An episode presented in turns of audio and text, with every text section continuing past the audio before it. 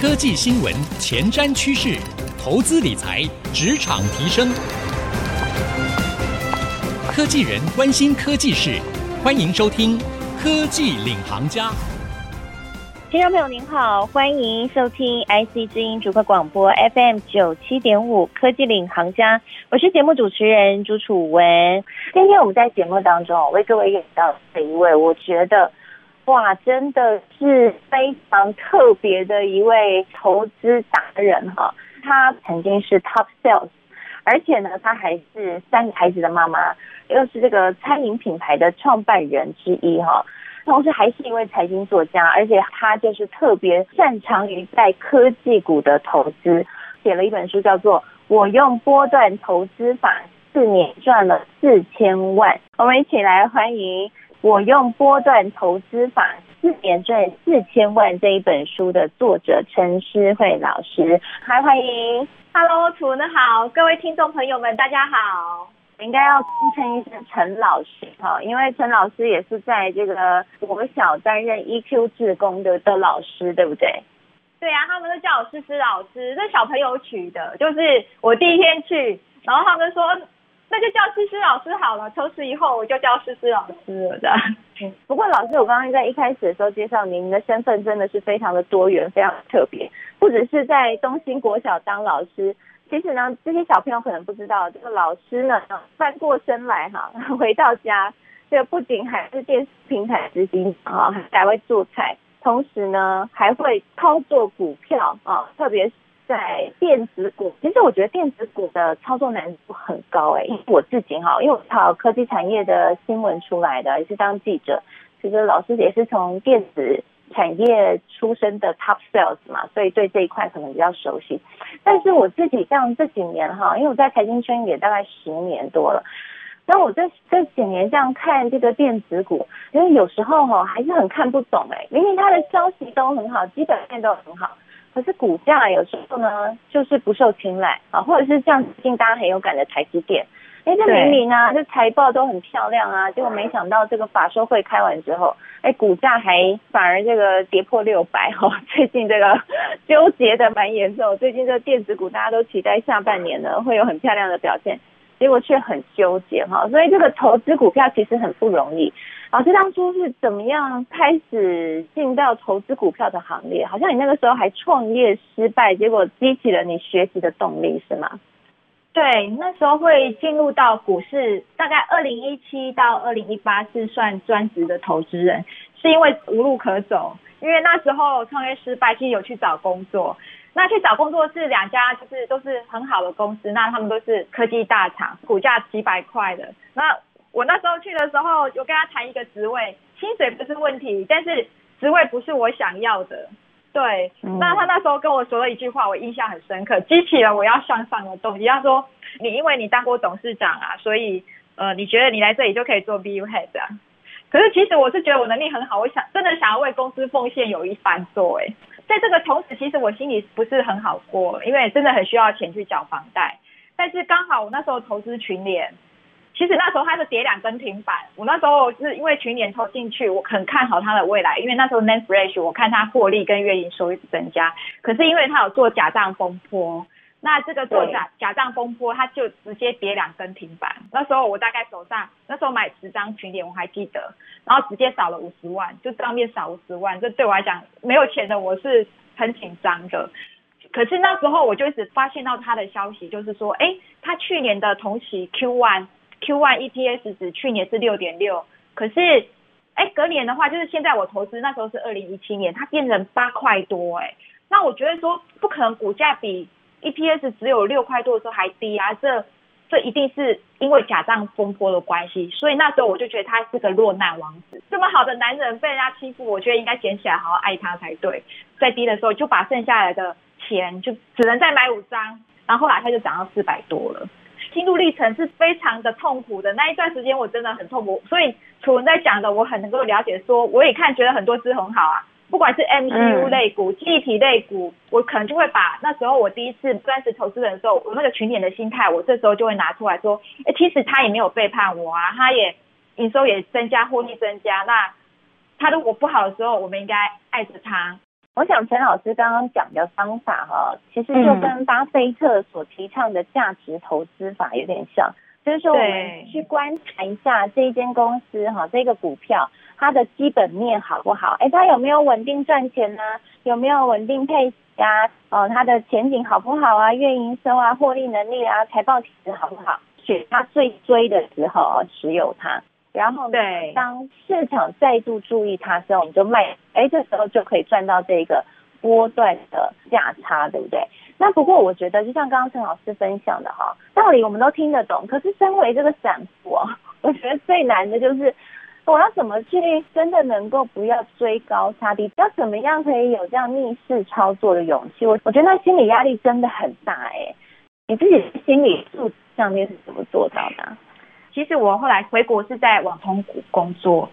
那我觉得我回来这段时间，就是我们一定会就像楚一样，我们一定会经历到孩子生孩子，然后有房子要付房贷。那我记得是一个月要付一万六的车贷，还有房贷是两百万，那那时候一个月要付一万二，所以再加上孩子，还当然我老公也有时候赚钱，我觉得我就是月光族了，所以那时候才会想说。我怎么样可以有钱来投资，可以获利？因为那时候我们电子业有一个，就是说我们的新支户，那它可以让如果你有正当工作，你可以贷一个五十万。于是我就把它贷出来。那时候第一个想法是因为以前如果有看过我的书的人都知道，那时候没有学费，所以我不敢买股票。真的，我就是那时候真的还是一个超级小白。于是我就先每一个。礼拜我都去 Seven Eleven，站在 Seven Eleven 看所有的财经杂志，自己做功课，然后每天就是看经济日报。可是因为不敢买股票，钱不多，我买的是基金，然后我会按照总经去选。我现在要投的是中南美还是东南东南亚还是大陆还是日本？那完了之后，它有基金绩效，然后我会去看说能源啊、黄金啊、石油，它的价格怎么样？它是是在那个地方石油跟黄金价格如何，或是能源其他的好的地方，我就投那个基金。这个基金可能让我从五十万变一百万。对，所以我觉得做功课很重要。对，我想刚刚陈老师分享的哈，大家应该很有感啦。就是其实大家看到财富自由、光鲜亮丽的现在啊，都是靠着一步一脚印努力去翻身而来的。但他当初可是站在便利商店，然后在财经杂志努力学习。刚刚听完，我也觉得陈老师讲了一个很棒的一点，就是从基金开始，然后也因为基金让他学习到。从总体经济来观察现在整个投资环境的状况。那在陈老师的书里面呢，也有特别讲到波段投资的，其实第一步骤就是从总经开始。那休息一下，广告回来之后，我们继续来深入聊一聊，到底总经开始要怎么样一路的抽丝剥茧，可以帮助自己在波段投资啊。如果你喜欢投资科技股的话，可以能够降低风险，稳稳获利呢。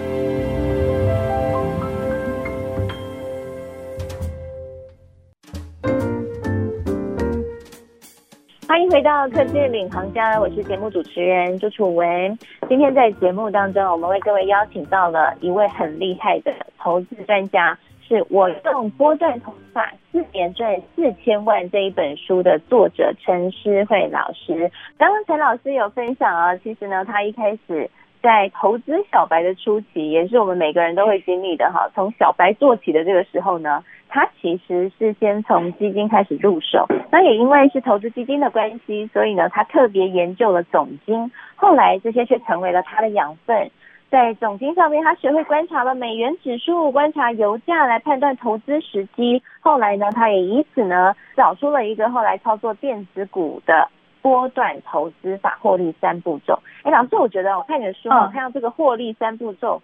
我突然有一种恍然大悟的感觉，把这个脉络很清楚的标出来哈，真的要感谢老师。可以跟我们聊一下你这个三步骤啊？我觉得是一种好像倒三角形一样哈，由大方向到细微小方向，帮你筛选出好股票的方式，对不对？波段投资的三步骤，第一个是总金，大家都说嘛，在一个好的时间的时候，把钱放到股市。不管买哪一只，只要这只股票它的财务面有赚钱，我相信都会涨的。判断对的时间很重要。对，所以老师在书里面有分享，对不对？像美元如果高的话，美元指数高的话，其实有特别的投资意义哦。还有像最近的油价，其实油价最近的波动也蛮剧烈的哈。这个部分要怎么样去看呢？这个老师要不要跟我们提点一下，教一下这两招哈？怎么看美元指数？怎么看油价对应的总金的关系？其实美元指数来看的话，它这十年来都是在最贵，就是当美元指数很高的时候，像我觉得去年的时候疫情爆发的时候，美元指数大概在一零五、一零七。前一阵子疫情比较和缓的时候，那时候台股一直涨价，涨到股价一直创新高，那时候美元指数大概是八十九、九十。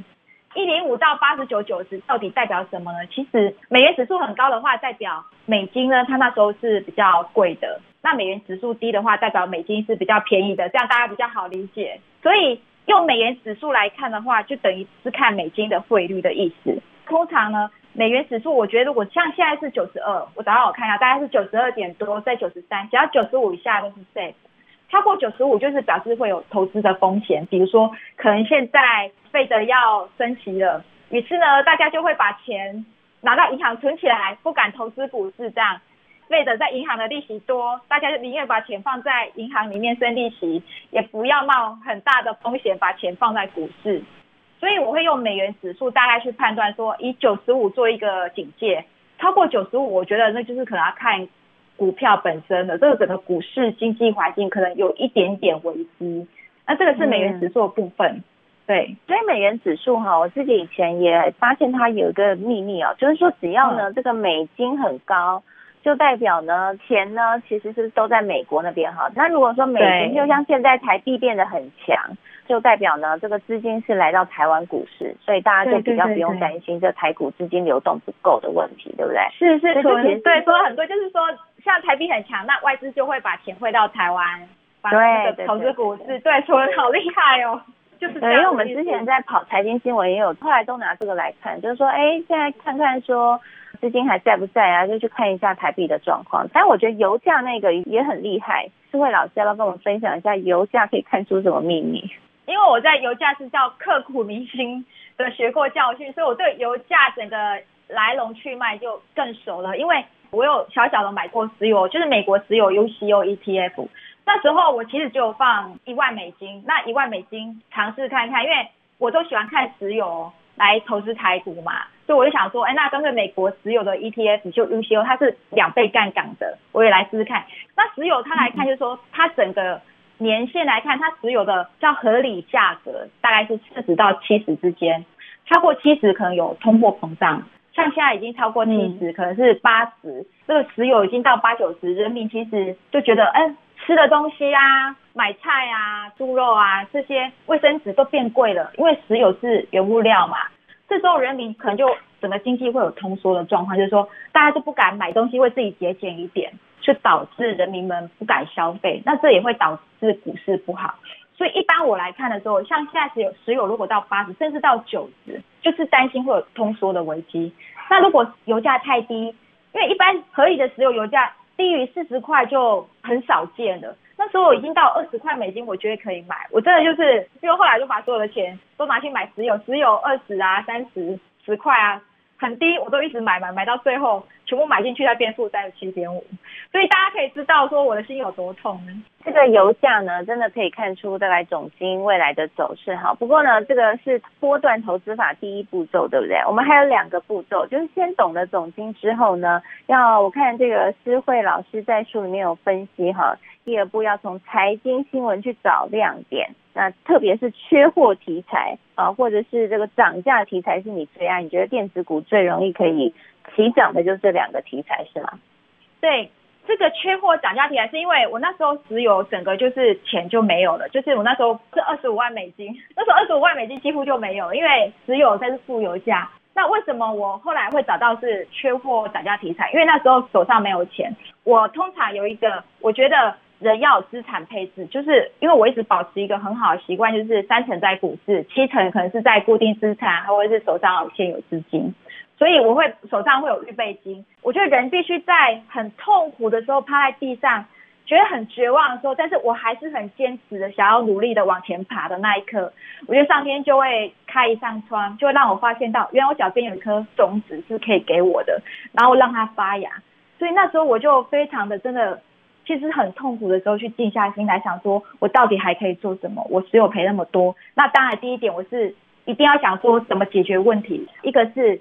耐挫的勇气，第二个是解决问题的方法。那第一点就是我石油也去修复了，那时候钱就回来了。大概三个月之后，我赔掉的二十五万美金就慢慢回来了，因为我就从石油还有其他的美股。那第二点就是说我怎么样解决问题？那那时候我就回来看台股，我记得我是去年五月开始就有想要投资台股。台股我投资在去年五月开始的时候呢，我发现到那时候台股快要上一万二，我记得那时候还常常听新闻说，哎，会不会破历史高点一二六八二？我是那个时候在投进去台股。那为什么我敢投台股？是是因为石油的关系，因为我看那时候石油的价格，我那时候投资台股的时候，石油价格大概是三十七块美金到四十块之间，然后石油在四十块之间上下一直浮浮沉沉很久，大概均线纠结了两个月。那我在想说，如果它可以在四十块美金突破完五十的话，我对台股就超有信心，因为表示它整个民生需求会开始往上。所以在一万两千点的时候，很多人其实是缩手了，不敢投资股市，